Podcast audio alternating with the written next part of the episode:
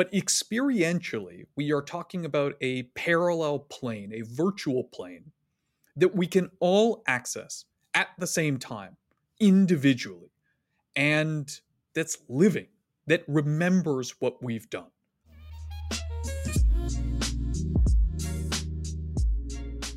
What is up, you guys? Today, I am so excited to share this conversation that I just had with Matthew Ball, amazing technology writer and author of my favorite new book, The Metaverse and How It Will Revolutionize Everything. Matthew is really the foremost thinker on the metaverse. It's a buzzword that you've probably heard countless times over the course of really the last couple of years, but he has completely taken the world by storm on this topic. Uh, the conversation ranged from the theory, uh, the threads through time of where this all began, and really into the tactical investment landscape around it and how you can participate in this future that is rapidly being built. It was mind bending. It completely blew my mind. And I really feel like I owe Matt some money for coming on because of how much I learned. So I am so excited to share this one with you. And without further ado, please enjoy my conversation with Matthew Ball. Competition for great talent is more brutal than ever. Almost every startup I know struggles to hire fast enough to keep up with demand. To be able to hire better and faster, you need a trusted source of pre vetted candidates. Lemon.io is a place like that.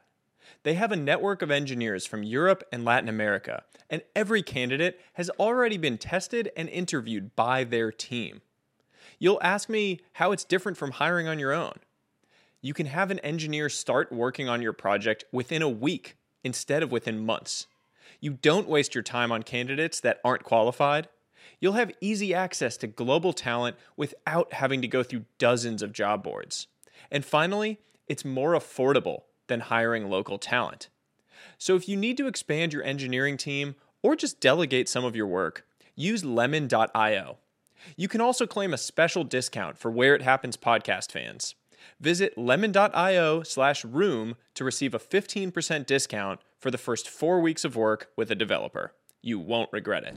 Super, super excited to have you on. Uh, Matthew Ball, uh, you know, a complete legend in the in the writing, uh, in the technology world. You know, I first encountered your work basically while I was like sitting around by myself during COVID. And I think probably there are a lot of people who have a similar experience as I do, which is, um, you know, COVID started suddenly there were a lot of changes in the world, um, probably uh, underselling it in that regard. And we were all looking for things to do and things to learn about. And for me, one of those things was trying to understand where technology was going. There was this like massive shift in the technological ecosystem. Um, and you were one of the people that had this unique ability to distill all of this insane complexity that was happening happening in that ecosystem and deliver these amazing insights um, and you know, I dug into your work and started learning more about you. And as it turned out, that wasn't the beginning of your journey uh, as a writer. You'd been doing it for many years prior.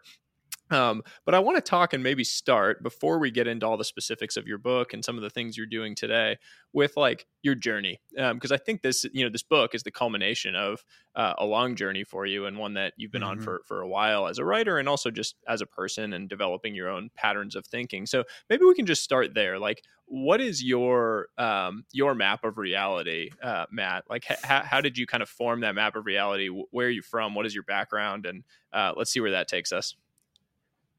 Well, first of all, thank you for the really kind words. It's it's such a treat and honor to be told that I'm great at distilling complex information because that is, of course, what you do on a day to day basis. And so I'm hearing that from an expert. Thank you. My background so I'm Canadian. My OUs will give me away. You're talking about spending time during the pandemic. I've lived in the States for more than a decade. Most of my Canadian accent had subsided. And then I spent most of 2020 in Canada, and a lot of it has returned.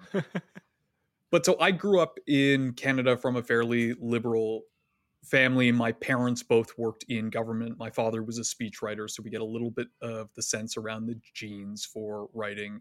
And my mother was a policy advisor. And so they had always really instilled a love of learning. Reading was a very important part of my upbringing. Intellectual curiosity was key. And my specific path to writing really reflected that. I was working at Accenture as a corporate strategy consultant in their technology, media, and telecommunications practice. And I was learning a ton. That's the incredible thing about management consulting.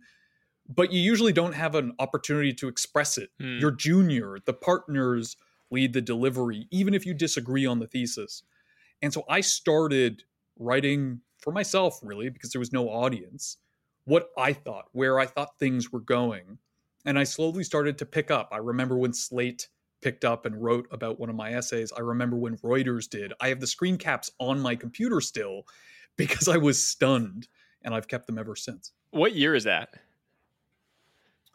I think that was 2012, Oh, maybe wow. late Okay. 2011. Okay, because I was going back, like I, I was on your site poking around at some of your earliest works and earliest essays. I, I'm fascinated, and we've talked about it on several episodes. I talked about it with Tim Urban, who you must know from Wait But Mhm. Why. Like all of these people that I consider these uh, titans now of um, of really like of idea creation and like the intellectual gauntlet, as it were. They all started with some like kind of janky version of whatever it is they're doing today. And they were doing some like really simple version of it before becoming who they were. And it's not dissimilar to like, you know, someone starting a small company and it was, you know, small for a really long time. It takes 10 years to become an overnight success, is a short way of saying it. Mhm. Um, but you know, your earliest pieces on your website, I can find are like in 2015 ish time range and like already starting to talk about, and you can see when you read them the seeds of these ideas that have now grown and grown and grown over time. So it doesn't surprise me when you say that, you know, you were starting to hammer these things out in 2012 and that people were starting to notice. Totally. And whenever I'm asked about how I write or how long I write, the answer is usually I get really inspired and obsessed with sharing something. I'm either frustrated by the narrative or feel like I have a different perspective to add. And I write over a month and a half most of my essays. Hmm. But that's always a limited perspective because I've always found that my most successful essays are by far those that I've taken a second pass at, usually a year, year and a half later. If you go through my website, you'll see the tick and the talk every time. My first big metaverse essay was the second time I took a crack at that thesis. Last year, I wrote a nine part series, The Metaverse Primer, that was the backbone for this book and is, you know, I hope 20 times better and the result of 100 times more writing. Mm. And so I think that looking at the decade long success and edification and learning process is key, but also just remembering most of them are my second at bats, the ones that really connect with the ball. Yeah, well, ball pun intended. Ah, man, I'm gonna I'm gonna have to make that pun over and over again. Unfortunately, You're the I'm baseball sorry. player. Yeah, I'm holding a baseball too. It's like my fidget toy. Um, so when did you? I mean, when did you actually start to get obsessed with technology? Like, were you, you mentioned you loved reading growing up? You were intellectually curious. Were you a sci-fi lover, or were you reading like business type books? No, sci-fi and fantasy for sure. Okay. I remember going through the Dragon Ball phase in Hmm. the early 90s. But I owned a business or you know, quote unquote owned. I had a business in the early 2000s flipping blackberries on Craigslist. Huh. I had a really good sense of what the value of these different devices were. And it was weird at the time. If you remember, there were Blackberries that had Wi Fi, but no GPS. There were Blackberries that had GPS, but no Wi Fi. Then there were the 000 models that had neither. And it was also this weird point in time where we were still getting a $600 device for $99. And so when someone wanted to sell those devices secondhand, there was no real price discovery. People just said, I paid 99 bucks for it and I can get 300 bucks on Craigslist. I'll take it. But I was sitting there saying, no, the market price for this is 600 bucks. So I would just go around Toronto at the time, buying up all of these devices and then flipping them usually to people who worked at a bank. Didn't care about the extra 50 bucks, just wanted the device now. And so that was How kind of old were you when you were doing that? you know, old enough that I wasn't letting my mother know that I was doing cash deals in a subway station, which I chose because there were cameras above. But I think I started doing that when I was 12 or 13, Wow. maybe. I love these stories as a side note of like, uh, you know, people I admire today, like their childhood hustles, like those little things that people do, you know, the like lemonade stands that mm-hmm. a lot of mm-hmm. these people had, uh, you know, and a lot of them for people that are now technologists did revolve around some form of technology and like, you know, um, jailbreaking iPhones and doing things like that. You know, it is, um, it is definitely a common thread that, that you find today. It's almost like if you could invest in an index fund of all of the kids that are doing stuff like that today, I bet you'd turn out pretty well, you know, uh, 10, 15, 20 years in the future.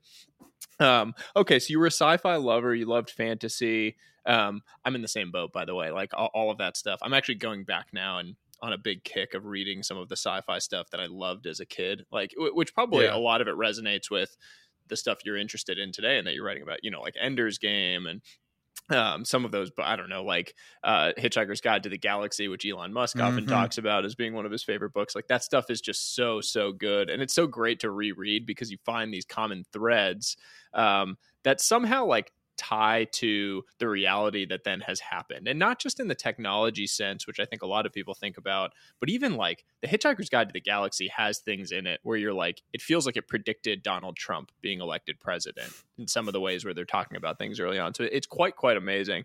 Um, i want to talk about that concept of like threads through reality. Um, it's something i think about a lot as like a general framework especially around technology where um, you have these ideas that have the seeds planted a long, long time ago, and that continues to grow, and that thread continues to run throughout history. And now suddenly it becomes very real, and you can see the kind of um, mm-hmm. you know the blooming of that plant.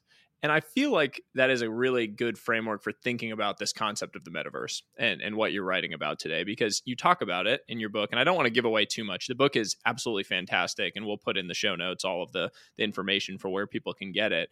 Um, but you talk in the early part of the book about some of those threads.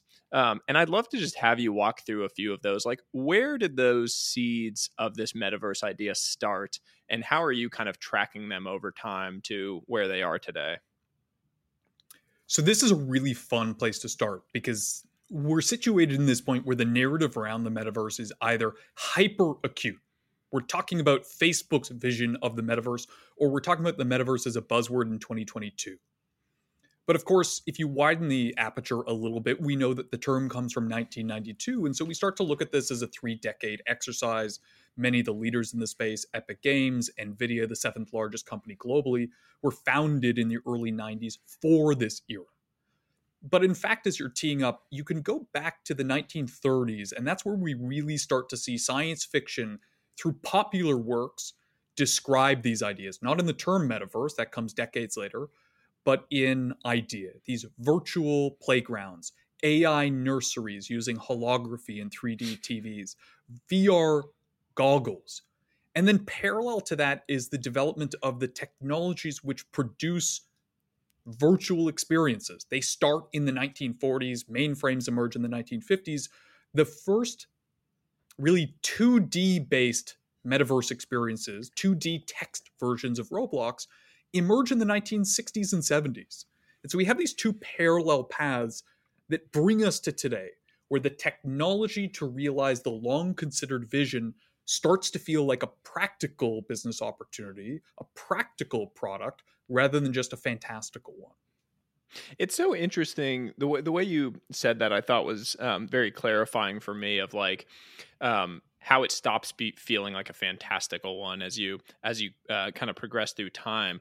Because you know you, you always hear that quote of um, you know like the the things of the future feel like um, the toys of today or something like that mm-hmm. i don't know if mm-hmm. it's chris dixon who originally said it but someone in that general realm um, yeah it's um, dixon yeah and, and, that's how i think about a lot of these things like in your book you talk about stanley weinbaum and i think it was like pygmalion spectacles so uh, cite something very yeah. specific but he had like vr like goggles or philip k dick and um, the world creation device and these science fiction authors were writing about and kind of crafting something that felt like a toy. And I imagine when you were reading it back then, it was like this childlike curiosity and wonder that you would have with learning about those things. And now you fast forward to today, and there are people building those exact things as part of this future, as the infrastructure of this future that we're that we're envisioning. So it is, I mean, it is quite amazing. The one other thing that jumps out to me, and I'd love to hear your perspectives on it, is so much of uh, the the metaverse of what we had read in kind of science fiction over all of those decades was very dystopian.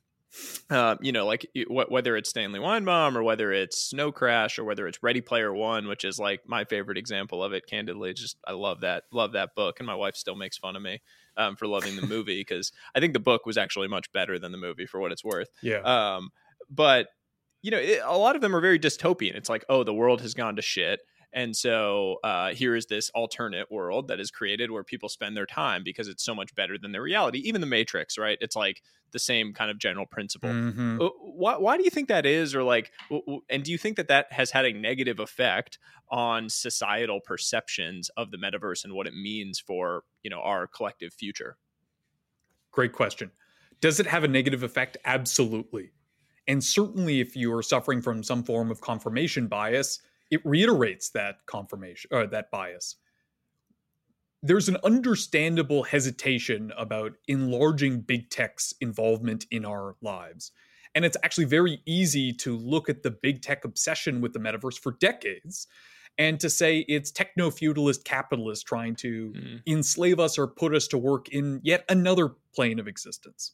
And of course, the fact that, as you've described, the metaverse in Snow Crash, the Matrix in Neuromancer, the Matrix in the Matrix are dystopic doesn't help.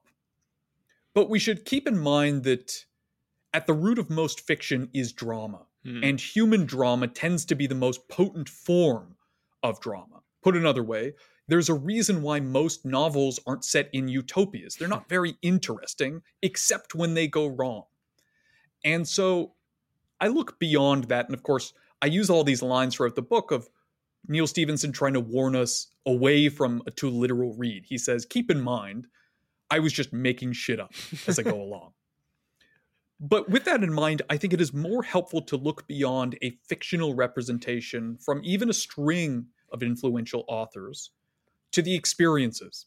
Second Life, the text based worlds of the 60s and 70s, Roblox, Fortnite, they are not designed on subjugation, but self expression, collaboration, creation. Kids who are in these, adults who are in these environments, talk about how they feel good, how they connect more with individuals. That doesn't mean that technology can't be used for ill, but I would say stress the experiences that have been in development and experienced by billions at this point, rather than a string of authors writing a sci fi novel. Yeah, you hit on several really important points that I want to double down on. First off, um, Neal Stephenson, correct me if I'm wrong, author of Snow Crash, which is kind of like the first book that talked about the metaverse. He, you know, it was dystopic, um, mm-hmm. but he had a outsized impact on the future in terms of his involvement in technology, right? Like he was uh, early on with uh, Blue Origin with with Jeff. He was Bezos. the first employee. Like, yeah, first employee of Blue Origin. So he wasn't just some like sci-fi author that did nothing else, right? Like he ended up becoming part of Blue Origin. Um, I think he's still a senior advisor to it. And it's like you know the second most important mm-hmm. um, uh, uh, space technology company in the world. Um, I think like the early creators of um, Google Earth, like Keyhole, were um, uh, relying on and like learning a lot from him. Magic Leap, um, you know, VR company uh, that raised a ton of money. Uh, was also you know tied to him in in a lot of ways. So he ha- he had an outsized impact from an actual technology standpoint as well.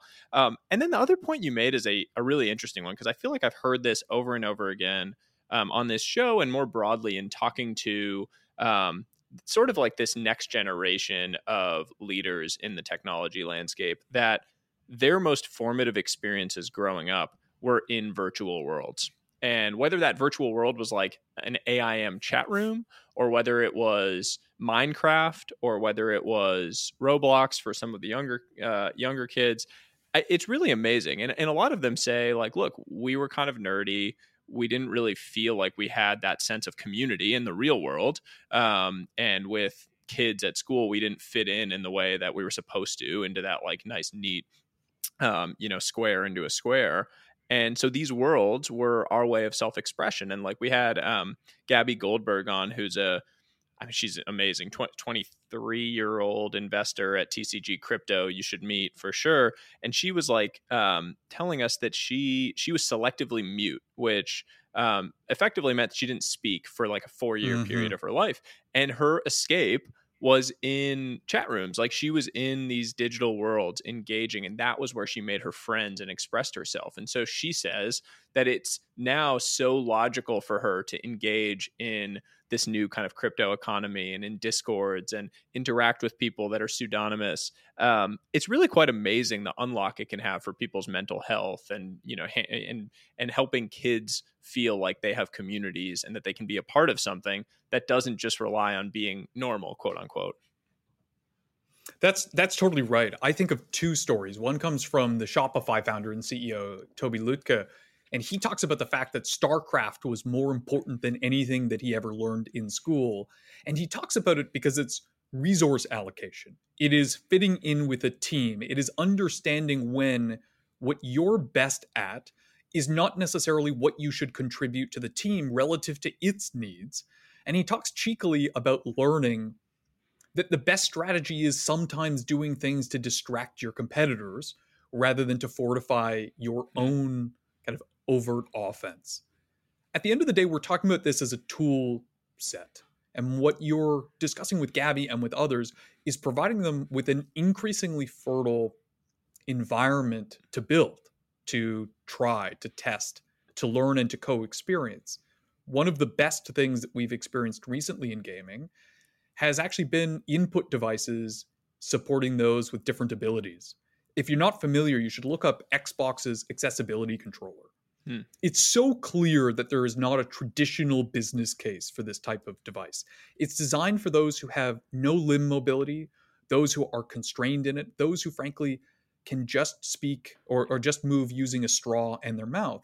And the premise is that virtual worlds, which require very different physical abilities, should be the single place in which we have the most people able to participate most often with the greatest range. And if you believe in network effects, one of the most potent discoveries of the digital era, you believe actually we may not have a direct business case for producing and distributing this device relative to what they can pay us and what we can charge for it.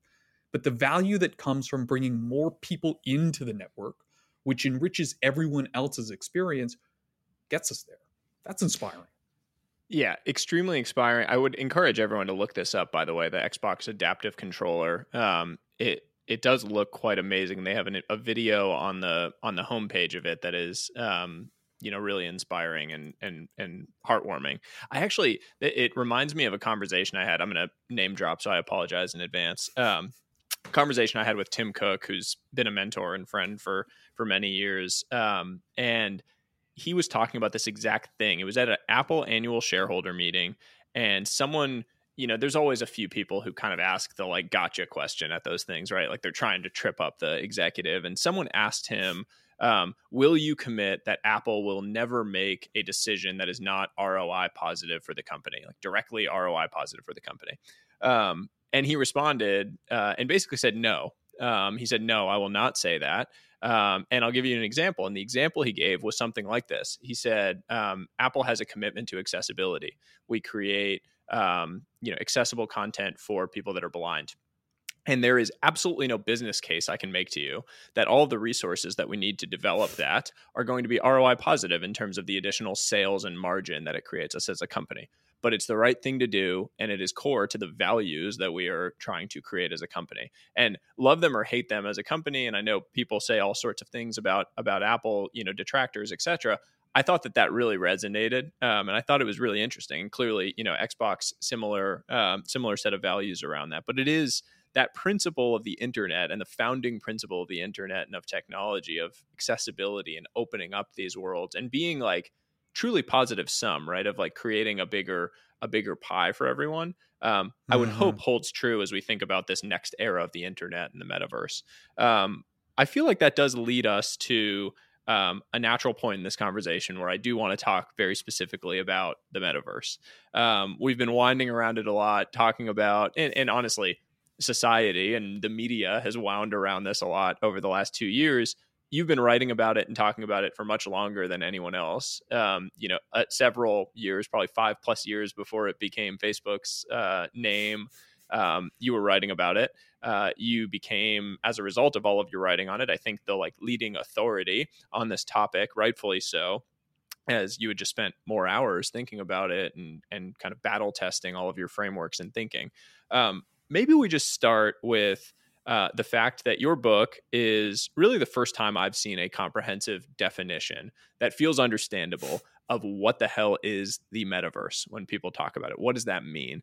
Um, would you mind just giving us the like fine points of that sort of at the high level? What does the metaverse mean to you? Sure. So, one of the fun things about this is we get to differentiate between a technical definition and a description and what that actually means experientially.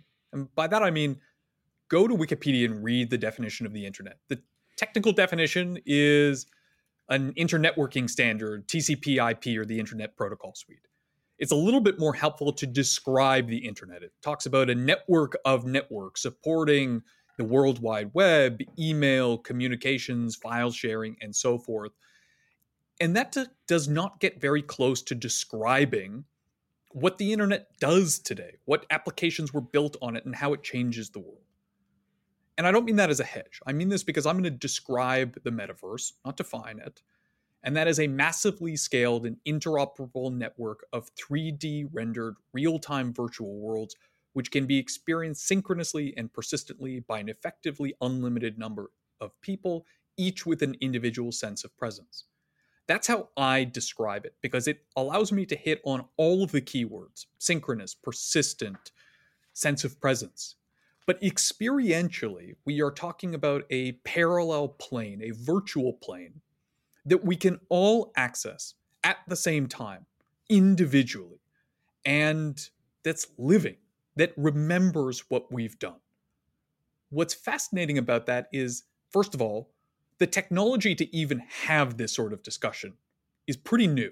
Hmm. Talking about operating something we can all access, you and I can often struggle to connect to a Zoom reliably. And that's just a video feed on a half second delay. But secondly, the technical complexity involves building for things that we never have to think of in the real world. We never say there are too many people in Idaho for Idaho to exist we never say you can't carve your name into that tree because the earth doesn't have the processing power to remember the carving. And so those keywords are designed to express what we need for us all to be able to access the same live modifiable copy of a parallel plane. So there's so much here that I want to that I want to dig into. Um, so first off, uh, you know, I remember reading on this last point of like these random things that you don't think about about the technology that needs to be developed and that is is being developed, presumably, um, to enable this. One of them that jumps out to me from one of your prior pieces um, is this idea of everyone actually existing in the same plane. Um, at the same time. And I remember it mm-hmm. in the mm-hmm. context of your, um, it was your piece on the Travis Scott concert that happened in Fortnite and I, I, forget what the number was, but it was some like 20 million people. Like it was some absurd number of people. Yeah, 28 million people. I mean, so, so I'll break concert. it down. I'll break it down for you. Yeah, please. I love this. I find it really fun. I'm excited that, that you share that perspective. So, 28 million people participated in the quote unquote live Travis Scott concert. Yeah. Let's start from the perspective Travis Scott wasn't live. He was broadcast live but everything that he was doing, the animations, the vocal track, that had all been done previously. But there weren't actually 28 million people participating in that concert. There were over 250,000 simultaneous simulations of that concert, none of which were precisely in synchronization. I mean, some of them probably were, but think of them as being 20, 50, 80 milliseconds separated, a minute mm-hmm. separated. Mm-hmm. And each of those simulations was split into groups of 50 to 100. And that's because we don't have the technology required for even 200 people, really, to be in what we call a richly rendered virtual environment. When you play Fortnite, Fortnite has 100 players in it. It kind of cheats through game design to get you there. Why? Because the map is two and a half kilometers by two and a half kilometers. And so, for all intents and purposes, most of the players don't exist. Hmm. By the time you come to one another, most people have been purged. And so, even when we think of these experiences having dozens of people, it's only through brilliant game design that we pull it off. That's so interesting. Okay, so now you're you're kind of sending me down a rabbit hole on this. So in these game worlds, it it works because we're spread out as individual as players within this game. Like if 500 people were to try to operate in a very tightly confined space within these worlds within a Fortnite game, it would actually like reduce the latency of the game because it would start struggling with it. Well, think of it as a simple way to think about it is the number of operations that can be processed per second. Mm. And those are scarce. Now, how can we manage that? You can have a lot of people able to do very little or you can have few people able to do a lot. So one of the ways that the Travis Scott concert actually manages is they turn off lots of functionality. Right. You can't build, for example, you can't equip any weapon. In many concerts they actually take away your dance moves. You get to pick from two. And so what they do is there's scarce resources for computing power. Hmm. And the question is how do you allocate them? More people, fewer things, more things, fewer people. Got it. Got it. Okay, so you kind of have like a fixed pie and it needs to be allocated in a certain way in order for this to operate and function. What is the actual just from a technology standpoint as you think about that? Like so so that is a fundamental constraint on us getting to um the you know the end state that you're in. ready player one. everyone. Yeah yeah exactly of us getting to that end state. What what is the actual technological constraint there? Like what would need to be true uh for 7 billion people to be able to operate in a you know persistent environment together? So the basic answer is computing power more of it. Okay. Chris dixon has this line that says we've always run out of computing power because as more's made available we go after harder problems the number of people we can render in a virtual environment is a good example when we can put more in we put more in and therefore run out of what's spare hmm. there are two ways to answer that. That is more power in your device or more power in a remote data center. The challenge with the latter is, as we know, the internet is not reliable. It often spikes. We can struggle to have a high quality video conference. Hmm. And therefore, we should think of this adage that has kind of fallen out of usage that comes from the 1990s from Sun Microsystems. The computer is the network. And so when we're thinking about the metaverse, a virtual persistent network of simulations, we want to think about the network's combined computing power, not just that of your device. How we're going to solve for that is not yet clear. Some mm. talk about decentralization, not just in the blockchain sense, but in the idea that think of the solar panel model. If your house has solar panels up top and you have excess power generation or capture, mm. you can lend it out to your neighbor rather than needing to take it far away from the grid. But in strict technical terms, the general consensus advocated by folks at Intel and Meta is a thousand factor increase in computing power. Wow. We are up about a hundred since 2000. So we need a thousand on top of that. Wow. Although I guess you know if you if you map out the way technology tends to accelerate, um, maybe a thousand X is not quite as crazy as it's you know it's not linear, right? Like if it if it's been twenty years to go hundred X, you know it's it it maybe stands to reason that there are these step function improvements that make that faster than you might otherwise assume. Yeah, and look the the field of quantum computing is one of those other areas where we think in terms of fantastical ideas. This is a Jetsons thing; it's mm-hmm. not a human thing. But there's increasing consensus that that technological problem will solve within our lifetime. Hmm. In which case, we're no longer talking about Moore's law traditionally defined, that chartable, predictable increase in computing power. We're talking about, you know, the discovery of electricity versus the use of the flame for light. Competition for great talent is more brutal than ever. Almost every startup I know struggles to hire fast enough to keep up with demand.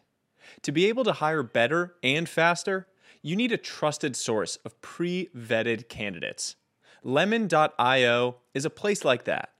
They have a network of engineers from Europe and Latin America, and every candidate has already been tested and interviewed by their team. You'll ask me how it's different from hiring on your own.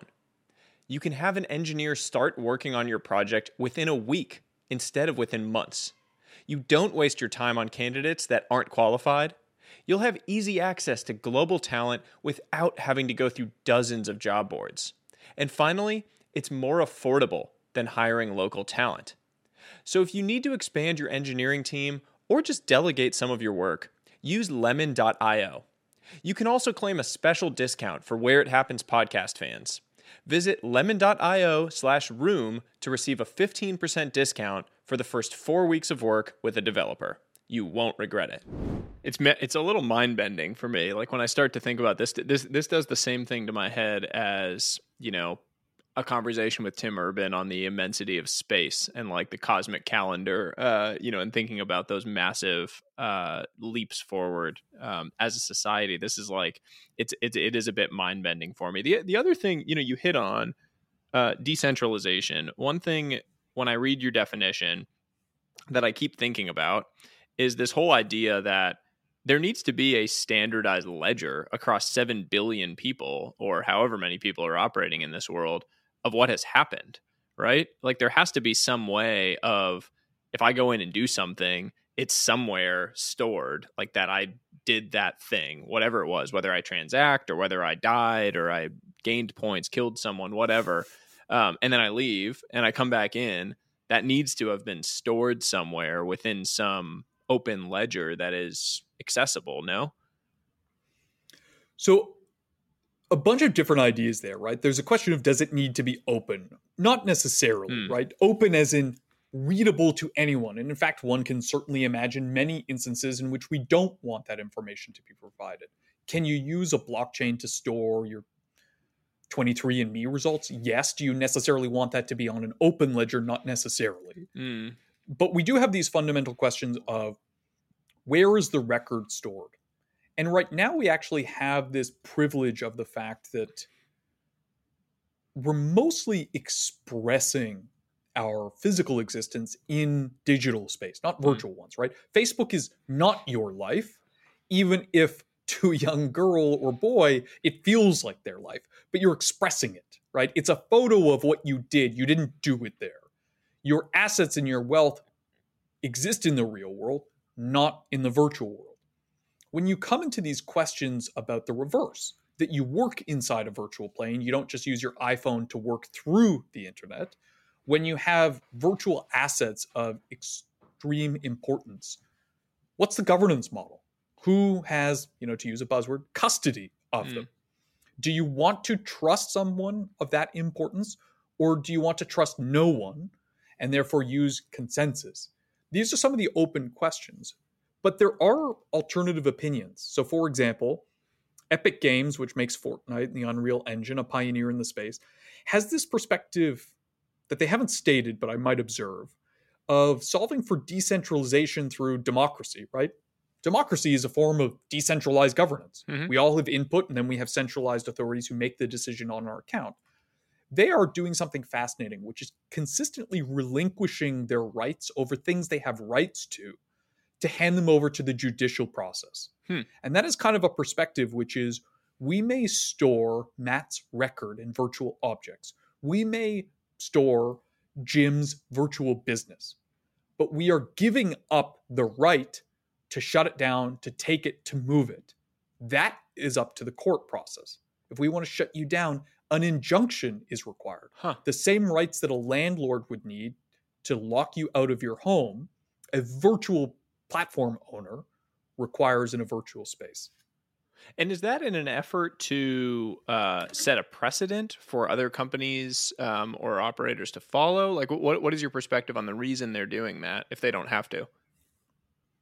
You can think of three different potential answers. Number one is to pass the buck on the problem, hmm. right? Moderation, virtual rights are hard. There's a more optimistic perspective, which is really the same but less cynical, which is this is hard. We shouldn't be the ones who decide it. Society should. And then the third is a recognition, and again, these are all different skews of the same thing, a recognition that we actually have pretty good systems for this. And this is where you get into the blockchain movement of how much is actually a technical requirement versus replicating the things we already have, right? Mm. So I'll give you an example we talk about the importance of trust on the blockchain to manage who owns what. Well, we do have that system. For example, it's deeds. Mm-hmm. You don't worry. I don't. I don't know if you own your house or a condo. It looks like a house, but like you don't worry about the fact that your deed might be in a bank safety deposit box. Mm-hmm. It's written into a public record. And so it's partly, I think, these companies saying the enormity of what we want to build requires extraordinary trust in the system, extraordinary investment. And we actually have these frameworks we need not reinvent. We can iterate on, but even there, we should pioneer on the 3D tools, not the societal governance and hmm. provisions. Hmm. Hmm. It also just strikes me as like maybe it's partially your first um, rationale, but like play the games that you're uniquely well suited to win and leave the other ones to other people. And like for for Epic, I mean the Unreal Engine when you see the new video like the the new iterations of the Unreal yeah. Engine, it is it's scary uh, when you watch some of the promo videos they put out for how incredible that technology is. Um, truly, truly remarkable stuff when you when you see it and you see it in action. Um, you know, one of the other things that strikes me as we walk through your your vision for this is that maybe there's some sort of like it's probably actually true it's almost like a prog- eh, people talk about progressive decentralization like the path towards DAOs that was a big thing within web3 it was like you don't just become decentralized overnight you kind of have progressive decentralization. My analog here is like do we have sort of progressive metaverse metaversation where you know we we have what the current form is and over time you kind of make steady technological uh, progress towards this end state vision of what you believe is kind of this true form of of the metaverse um, because it does seem like some of these technical hurdles are you know 10 20 30 years yeah. um, of building away like the ability to have 7 billion people in this simultaneously in the same world that seems like a huge daunting task some of these other ones it seems like you can kind of build workarounds right like the fortnite thing what they did with travis scott you can start to envision ways where, well, the 7 billion people aren't going to be in the same place all at once, right? So, can you create these, you know, sort of simultaneous worlds that are, um, that are operating probably, and you can kind of work your way towards that end state progressively. Absolutely. Let me provide a three part framework. The first is precedent, the second takes a look at societal changes, and then the third talks about step function changes. So if we take a look at the mobile and cloud era we're in right now, you can ask the question, when did it arrive? And there isn't really a specific answer because there's no switch that flips. In 1973, we have the first mobile cellular call. We wouldn't say that the mobile era was here, but that was clearly a start, an important first step. 1991, we have the first 2G network in Norway. That's a wireless digital network required for data. 1992, we have IBM's first smartphone. By the end of the 90s, we have the BlackBerry, the wireless application mm-hmm. protocol.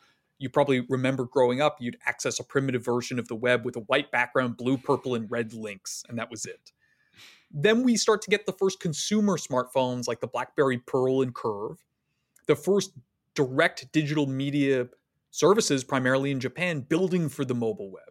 And then we get the iPhone 3G, the first iPhone, which was still 2G. Mm. Somewhere along that spectrum, we start to mature into the mobile internet era. So that's one, which is to recognize that these are multi decade hmm. transformations. The second is to understand generational change. And here's where I also use a three point hitch. The first is when the technology is available. The second is when you have a generation that grows up with that technology and is native to it in much the same way millennials were native to YouTube and they consumed content very differently, just like Gen Z and Gen Alpha are growing up with Roblox. Three quarters of those between 9 and 12 use Roblox regularly. Social media to them is 3D avatar based. And so, step one is when the technology is available to create a new generation. Step two is about when they start to use that content. And then step three is the entrepreneur era. And that's where we're still early in 3D. Zuckerberg creates Facebook in his dorms in his early 20s in the 2003 2004 evan spiegel another child of the early mobile internet era in his early 20s creates snapchat 2011 that third event is when that generation born of the new wave hmm. Goes through the f- period of consuming content created by those which preceded that era and then goes on to make it themselves And the last part of this three point framework is recognizing that while that's a continuum, there's no sudden moment where you hit a new point. There are technological bursts and breakthroughs. We know that 3G and the iPhone were singular achievements that all of a sudden took us off the old trajectory. That will be the same thing here. Do you think you're able to spot those in real time, or is it only uh, possible with the benefit of hindsight? Like I, I, often feel when I when I read, um, you know, technology writers, and I'm a huge fan of all these writers, but you know, the Ben Thompson and Benedict Evans and some of these um, people who I admire greatly. I feel like okay, with the benefit of hindsight, you're able to analyze and say, oh, this was a you know world changing event. This was when everything changed, etc. But in the moment it's often very hard, or even in advance, it's very hard. Do you feel like it's going to be possible with this, or um, are we going to be kind of left looking in hindsight as well? It kind of varies in the sense that sometimes you need to look back over multiple different years to understand that critical threshold. In other times, we start to figure it out pretty quickly. So, we were talking earlier about how many people are in a shared environment. It was really around 2014 to 2016 that we had graphical processing units, GPUs, that were powerful enough and widely deployed enough into standard consumer hardware to support what we call high concurrency games. That's large numbers of people in the same shared simulation. Hmm. It's no coincidence that around 2016 17 is when all of the major battle royale games came out. Battle royales were not a new idea, but they were newly technologically possible. And by 2018, they were blowing the doors off of every precedent for what a game can do cultural impact, revenue generation, but more importantly, reach. The entire traditional gaming industry has about 250 to 300 million people in it. And yet, the top five battle royales were reaching several hundred million people per day, hmm. many of whom had never participated. And so it didn't take long to look at these and say, no, we reached a critical threshold. Maybe going from 100 people to 200 people or 100 to 500 is not that meaningful. But somewhere between a dozen or 16, that's what I remember for the Wii Mario Kart, if you remember. All of a sudden, you could go to 16 different humans. Yeah. Somewhere between 16 and 100, we hit a critical breaking point, and we understood that pretty quickly. It's um it's making me want to ask you, you know, like what are the in your mind, um, what are going to be those like oh shit moments? Like when you see X, you're gonna your eyes are gonna light up and be like, oh my god, this is coming, or um, it's gonna trigger you to think about, you know, oh, we're actually making a real step function improvement here in regard to the metaverse. So there have been some recently. I think when you look at Unreal Engine 5, which you mentioned, and the MetaHumans creator, and they have something called Live Link Face that allows you to take your standard iPhone, put it in front of you, you create this realistic human, and then it mimics you live. Yeah. You look at that and have we passed out of the uncanny valley? Does it look exactly like a human? No. But you realize that this is free, pocket sized, instantaneous technology, and you say, holy crap. There's yeah, this tech demo that Unreal released called The Matrix Awakens. And by the way, if you haven't downloaded, you guys have to download it now because it's coming off the store shortly. And it's this extraordinarily large, procedurally generated city. There's 64,000 cars that you can drive. And crucially, you can change all the settings so that you can see basically the developer mode, so that you can see all of the polygons, you can see how light refracts. And you start to look at this and you say, it's this fully immersive, dynamic, populated city where you can turn off the people, drive any car that you see, and see and feel how it's alive.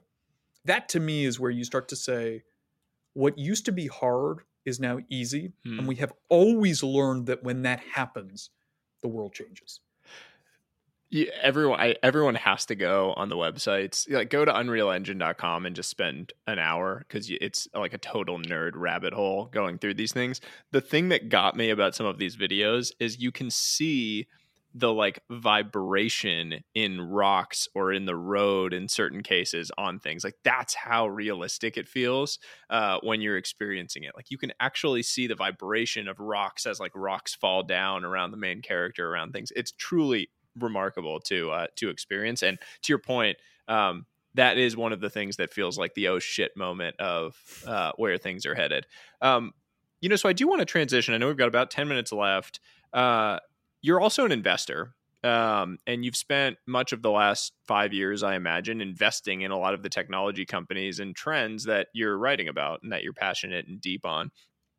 What are like for an investor? So kind of putting mm-hmm. our putting our head our investor hats on you know i have a small fund um, many of our listeners invest you know personal or institutional capital. What are some of the most exciting entre- uh, entrepreneurial opportunities um, that you see out there uh, w- within this kind of broader ecosystem? Like is it infrastructure that's being developed? Is it application layer stuff that's being developed? Um, what are some of the things you're looking for that you're super excited about? Great question I look right across. Infrastructure is really difficult. Why? Because the technical bottlenecks right now are so severe that while there's a lot of potential value in unlocking them, they need to be unlocked for developers to then deploy them, mm. to then monetize them, to then figure them out so that they're highly monetizable. And that ends up being a bit of a chicken and the egg problem where, especially because of infrastructure, it's capital intensive, mm. but not quick to deploy and where the actual value capture is uncertain. Is the, so that ends up being this, a tough problem. Yeah, so sorry to interrupt you. Is the is the infrastructure, if I were to characterize it, is it like the infrastructure problem right now is in like the research phase where many of the solutions are literally being developed at academic institutions by like researchers, mathematicians, people, you know, computer scientists that are really trying to envision and jam against these incredibly hard problems and they're still years away from taking those, you know, with anticipated solutions and then battle testing them in the kind of entrepreneurial gauntlet. Is that a fair characterization? Yes, and I think if that's why if you take a look at many companies like Roblox, like Roblox keeps hiring advanced technologists and hmm. PhD students who are coming out of the especially UC system. And that's actually really fun because what we're starting to talk about is this field that has been built for quite a while that now has some of the widest and most scaled testing environments, right? Tens of millions, hundreds of millions of people with billions of dollars of infrastructure behind. I get really excited in the book. I talk a lot about how it's weird that the metaverse seems to be coming from a relatively small part of the consumer leisure economy. And yet, gaming companies have always been pioneers at some of the most sophisticated simulation exercises. You might remember early in the 2000s, PlayStation 2s were placed on export limitations because Japan believed that if they released their signature product, it would be used for terrorism. Late last decade, the 25th most powerful computer owned by the US military was 1700 PlayStation 3s. And by the way, they said that by using PlayStation 3s, interconnected, deshelled. They used 95% less energy to operate it and spent 10% of the alternative use. and so I know it sounds crazy to talk about like these advanced technologies trying to solve brutally hard problems, but like it's really, really well encapsulated here. And so when you take a look at these companies like Epic and Roblox and Unity, they're attracting some of the world's most brilliant minds because they actually have a place to apply it, like semantic mm. recognition. Mm. Not actually that fun for Skype, but you're talking about a virtual world where you're also trying to map that live to facial recognitions. You're also able to tap into Apple's AR sensors. It's fun. Yeah, it reminds me of like Bell Labs. Like you're creating these modern day Bell Labs. So for people that aren't familiar, is like you know it, it was AT and T before AT and T, right? And it was yeah. like um, you know, it's like the place, original Skunk Works. Yeah, exactly. It was like basically they brought together some of the smartest PhD scientists in the world, and what came out of there is completely remarkable. When you look at the early technologies that were built and that you know were seeded within that place, that became you know like the future of semiconductors and the future of all of these industries was really created at Bell Labs, and you can trace their their lineage back to that. But you're kind of thinking about a world where some of these companies, and I imagine Meta or Facebook is probably doing something similar, where they're starting to amass a talent war chest of just brilliant minds to start thinking about and envisioning these extremely technical futures uh, that need to be built. So, so, that's on the infrastructure side. I, I cut you off. Um, on the application side, what's getting you excited? about investing? So I've kind of two things there. Number one is we have this ongoing lesson that trying to build the next big platform in computing, especially on the consumer side, less so on the enterprise side, you shouldn't seek to do it. And by that I mean there's this classic example of we've always known that a quote unquote federated identity system in the internet would be super useful. Microsoft tried twice in the 90s. You might remember the older listeners the .NET framework. and it didn't work because like no one wanted to sign up to have an account or identity system and they didn't want to proliferate it. It was scary and Microsoft was scary. What ended up being the way that 4 billion people would get a single identity system? The answer was it started as a college hot or not and then turned into a photo sharing and messaging platform. Epic has been focused on the metaverse for decades, but its onboard experience was a battle royale that was itself hmm. a pivot from a quasi you know, necessarily a failed game, but a strong single light double. And so the ongoing lesson is trying to produce a really compelling, fun social product. At least for me, I'm not a SaaS or enterprise software investor that in particular takes advantage of new technologies. That's the big one here. Snapchat didn't design itself to be an AR camera and spectacles company. It started on ephemeral messaging primarily for sexting. And so I'm really excited about that. And entrepreneurs are the other side. My favorite entrepreneur are those who have spent a decade trying to solve these problems with a lot of backing, but a company that was never going to see it through. Because they come away with it, firstly, having basically financed one of the world's rarest experiences on the corporate dollar. Secondly, they've learned a lot They've built up a network of people with shared acumen and expertise and a working relationship. And third, they're pretty pissed they haven't solved it yet. and so they come out of that system. They know exactly what to do, they know exactly what not to do, they know who they want to work with. And good heavens, are they going to commit their life to solving it? I love the uh, I, I, love both of those. Um, you also hit on something that was a thread to the very beginning of this conversation when you talked about some of your best works of writing being your second at bat, mm. uh, and you referenced you know just now with Epic Games, Fortnite.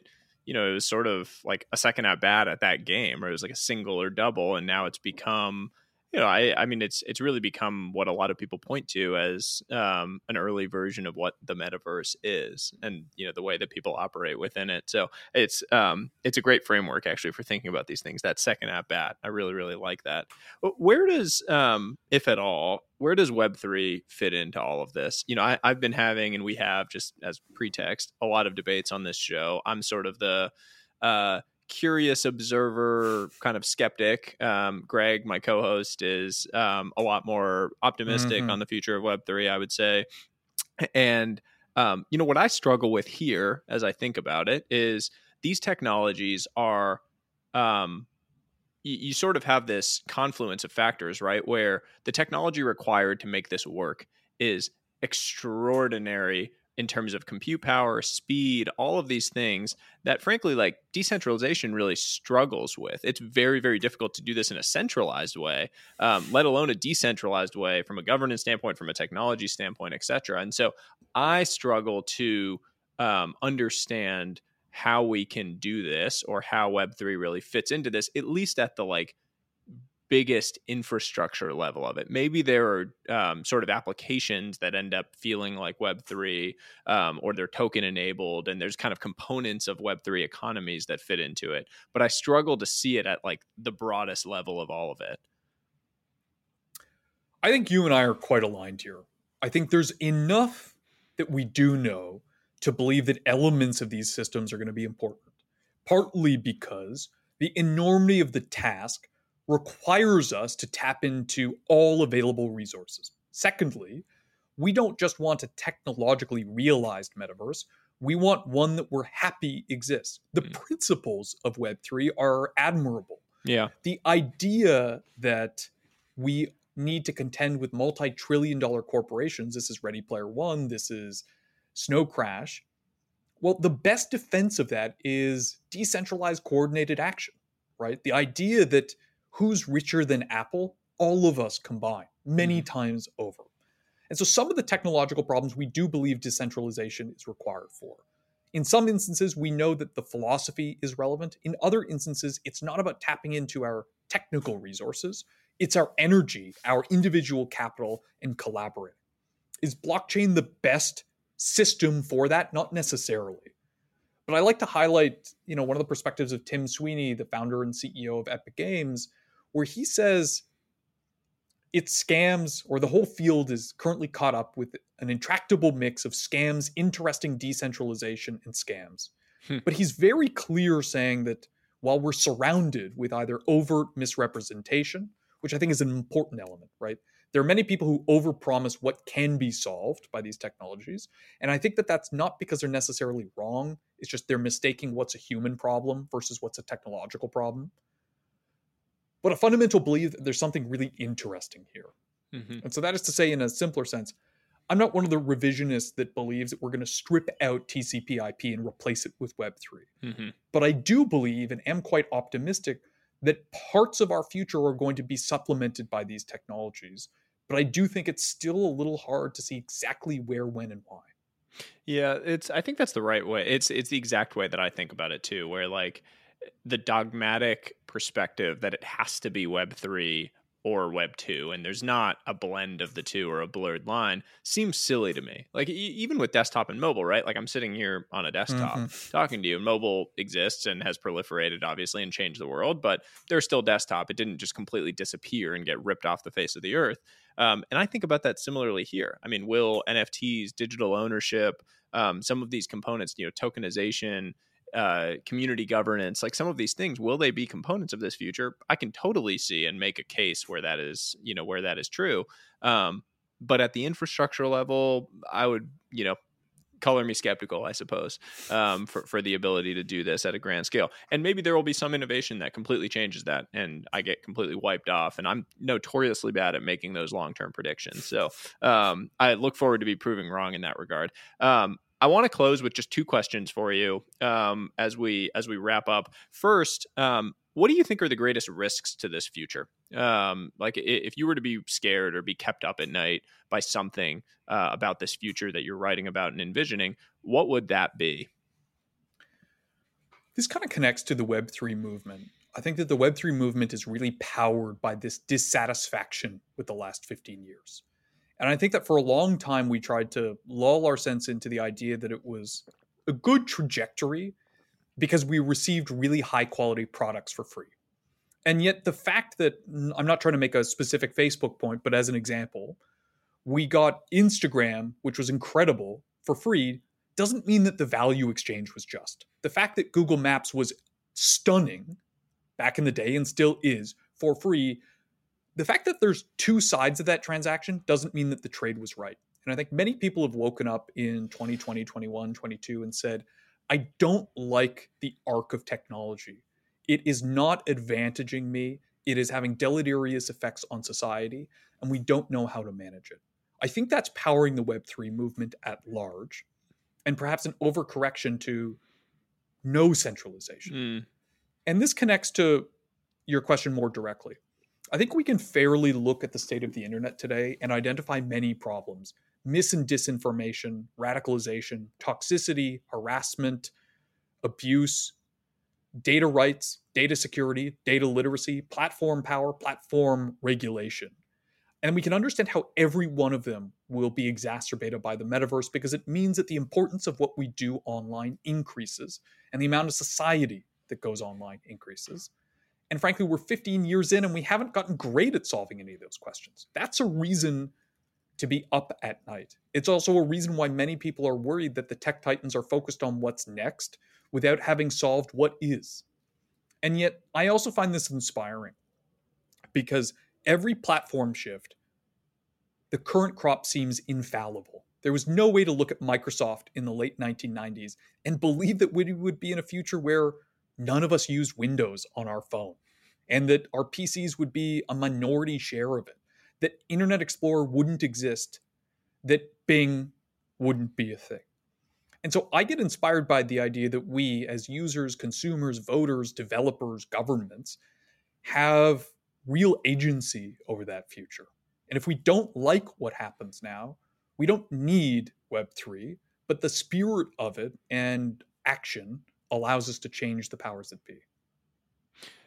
Extremely well said. You know, I um I think there's this pervasive false narrative around digital worlds um, that they need to be or should be or will be perfect. Um, and if they're not, oh my God, you know, awful. We need to reprimand everyone. We need to, you know, regulate, do all of these things, right? It, and it, it strikes me as nonsensical because why would we assume that our digital worlds will be perfect and utopian if our real worlds are not that?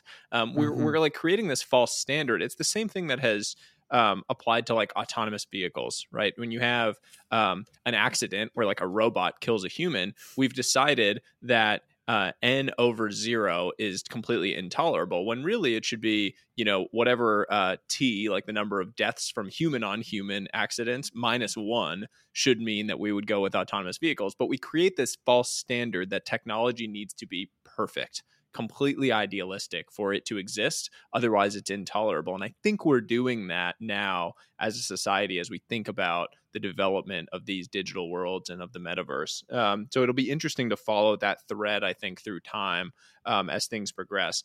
Last question before I lose you. Um, predictions for the future. So we've talked a lot about the future. Um, impossible to predict always, and very funny to even ask you to do this. I'm just going to try to frame it in a simple way. Um, what will happen first? Uh, a man will walk on the face of Mars, or we will uh, be able to exist in a world that looks like Ready Player One. The latter, because I think we're going to spoof most of it, and so it looks like Ready Player One, but isn't. Okay. It's a, but, it's a great, it's a good answer. I, and spoofing most of it, I, and I think it would be an amazing, amazing uh, world to be able to do that. I mean, I am hopeful that I am going to be able to operate in in worlds like this in the next, you know, one or two decades, and that my son will be able to experience them as he gets, um, yeah. you know, as he comes into his teenage years. So I, I hope you're right. But I do think that the to not cheat the answer, and by the way, one of the most fun parts about this book was spending time with game developers who explain mm. exactly how they cheat physics, but with a view to how you can't beat physics going to Mars. You have to collaborate with it. I think to not cheat your answer, I think we'll hit Mars first. And I certainly hope that's the case. It is a giant leap for uh, for humanity in both regards, both on the you know technological side to live in a world where we do have something like a Ready Player One, um, but also reaching Mars as as a uh, you know to become an interplanetary species would certainly be something very cool. I mean, I saw Tim Urban tweeted something about this the other day that what a cool thing that we're going to get to be hopefully fingers crossed alive um, during the time when humanity makes one of its great, you know, three or four leaps uh, in mm-hmm. the history of of the world that we get to be alive during. That is a pretty cool thing. Um, Matt, thank you so much for taking the time to do this. Uh, everyone, seriously, everyone should uh, go online or go to your local bookstore and buy this book. It I read it over the weekend prior to having this conversation with you and was completely immersed in it. Uh, you know, like I have a newborn son at home, and my wife was staring daggers at me because I was sitting out by the pool and just completely locked in and obsessed with what you had written. The book is called The Metaverse and How It Will Revolutionize Everything. Uh, it will be released on July 19th globally. Is that correct? Um, and I'm sure you're going to be out and about and uh, doing the uh, doing the tour, and we're going to see a lot of you over the coming weeks, which I am personally extremely excited about. It was an absolute honor to uh, to have you and have this conversation. I feel like I owe you money for coming on because of how much I learned from it. That's too kind. Thanks, man. Thank you. Thanks so much for listening to today's episode. If you have any questions that you want featured in a future episode, email us at hi at trwih.com. Leave us a review at Apple or Spotify to help us grow the reach of this podcast. Until next time, we will see you soon.